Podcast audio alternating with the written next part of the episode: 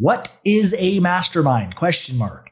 Where is a mastermind? Question mark. And I thought, man, I could get one local. I, some popped up in New York or LA. And I was like, I don't want to go to New York or LA. Like, that seems silly. Now I'm part of a mastermind that meets all over the country, all over the world. It is hugely beneficial and it's just, you just don't know what you don't know.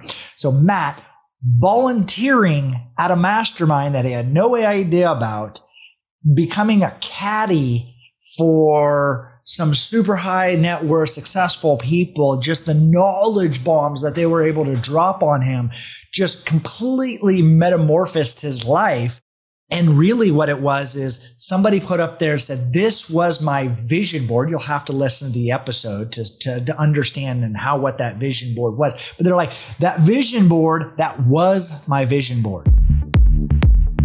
You are listening to the Passive Wealth Principles Podcast. I'm your host, Jake Harris. And when I'm not hosting this podcast, I'm the founder of an award winning real estate investment firm and actively investing into commercial real estate all over the country.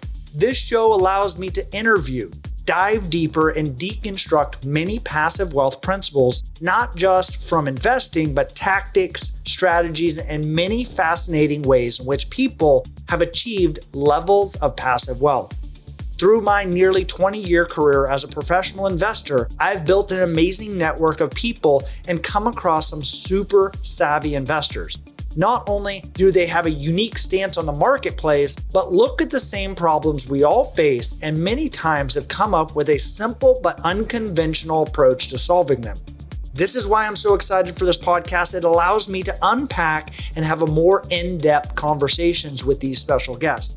Selfishly, it's a platform where I get to ask the questions that would never come up in a normal conversation, and I get a chance to learn and dissect their best strategies and you get to be a part of that process as well.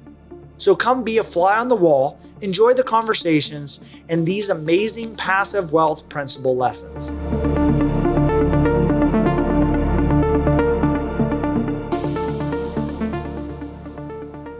What is up, catching knives listeners?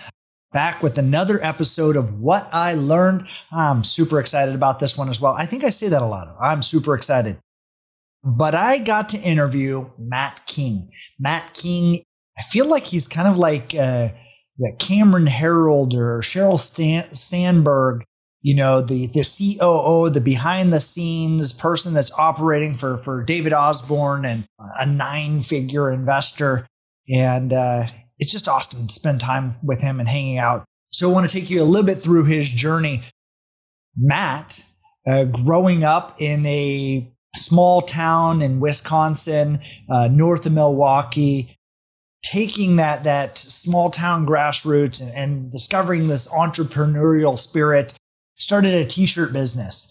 You know, while he was going to school, he was making t-shirts as his side hustle. He was going to make you know hundreds of dollars doing a t-shirt run or write a term paper and you know what he did he's leaned in on himself and started making more t-shirts his girlfriend at the time, now his wife, moved off to um, Washington, D.C. to finish her master's degree in education. And, and he decided to, to, to move with her and, and can continue that relationship. And obviously, like I just said, subsequently, they've now been married and have a couple of kids. But because of that uh, spurring of his wife, you know, it created the pushing the baby bird out of the nest, uh, a nest outside of what is that small town, Milwaukee. He moved to DC, Baltimore area. He had sold his t-shirt business, made $30,000 and he's, you know, 22, 23 years old, young kid, like, man, I've made it. I got, you know, $30,000 in my bank account. I am rich. And he used knowledge. And one of these things is he for young couples out there or people that uh, maybe not young, but uh, dinks, dual income, no kids. What they did is they started creating some action items in their life that allowed and propelled them that action step of being disciplined. And while dinks, they read this book called um, smart couples finish rich. And so what they did is they said that dinks, those dual income, no kids, when they had two incomes, they would live off of one and save all of the other one. And because they, you know, sometimes kids are expensive, but uh, they saved and saved and saved. That action item allowed them to ultimately buy a house subsequently a, a few years later, buy it in the downturn of the market that generated massive amounts of wealth. One of the other key things that Matt brought up in his discussion was just action, a choice when uh, when you're younger or when you're you think things are going to be right and wrong. But when you create an action or you create a choice, it actually gives you more opportunity, more choices to make from there. So just by creating action, it's not right or wrong, but it opens up more possibilities.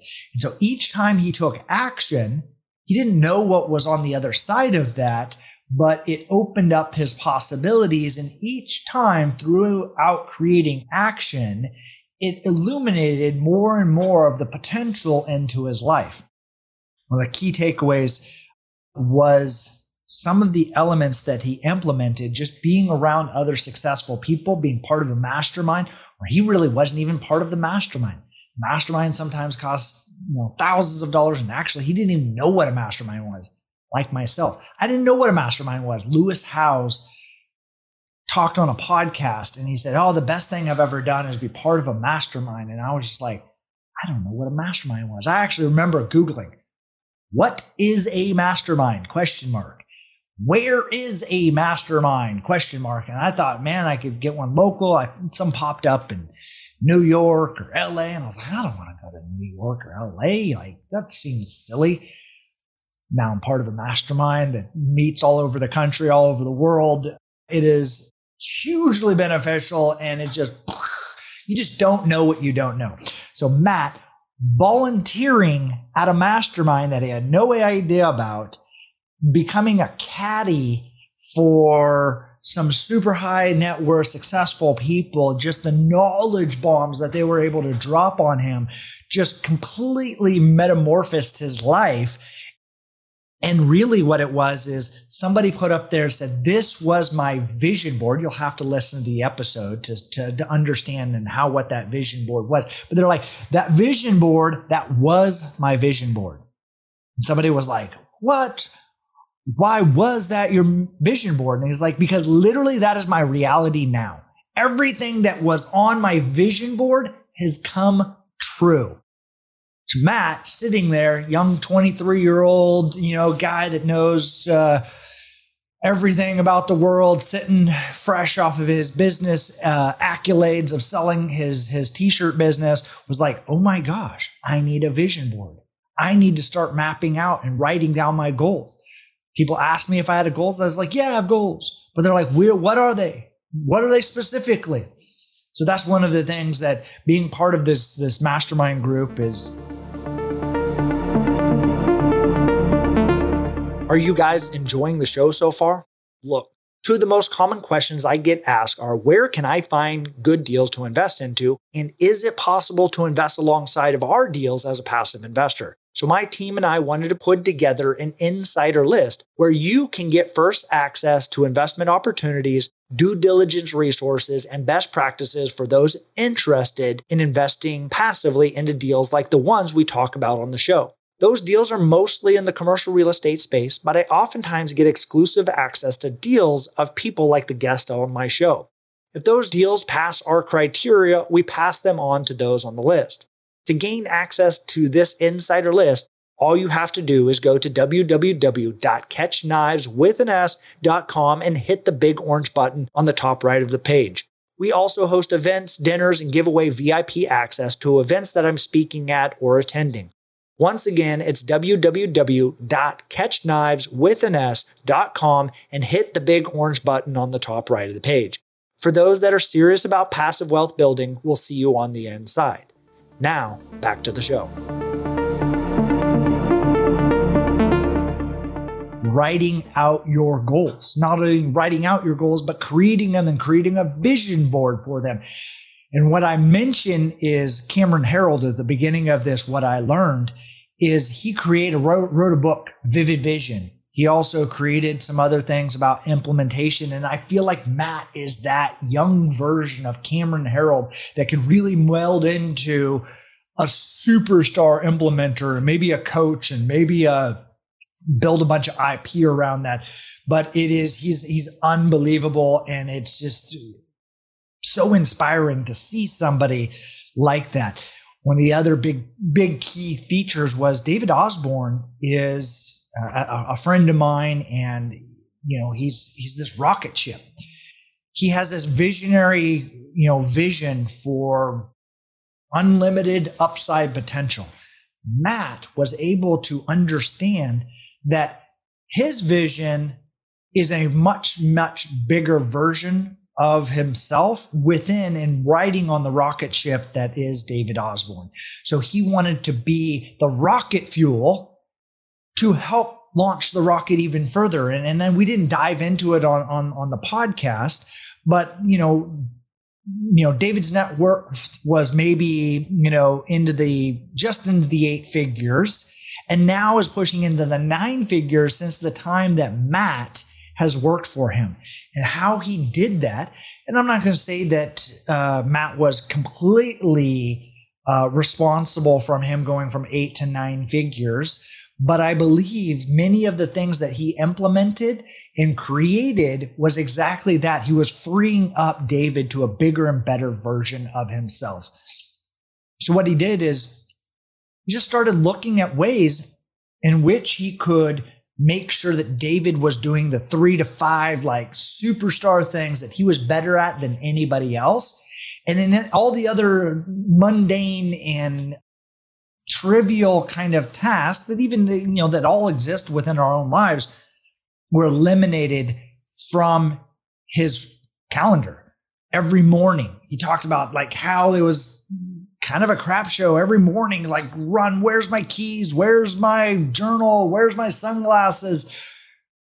I've been there lots of mornings too but what so matt did was just literally put together a system of he got his journal he got his sunglasses he got his keys he put it all together and it was all sitting in the car it was ready for david to go so that he was on time to his meetings every day he wasn't creating a stressful environment of being 10, 20, 30 minutes late to uh, to appointment. So David could show up and be present and create the opportunities and partnerships and other things that exponentially grew himself to 10x in less than uh, the decade that uh, that Matt's been working for him.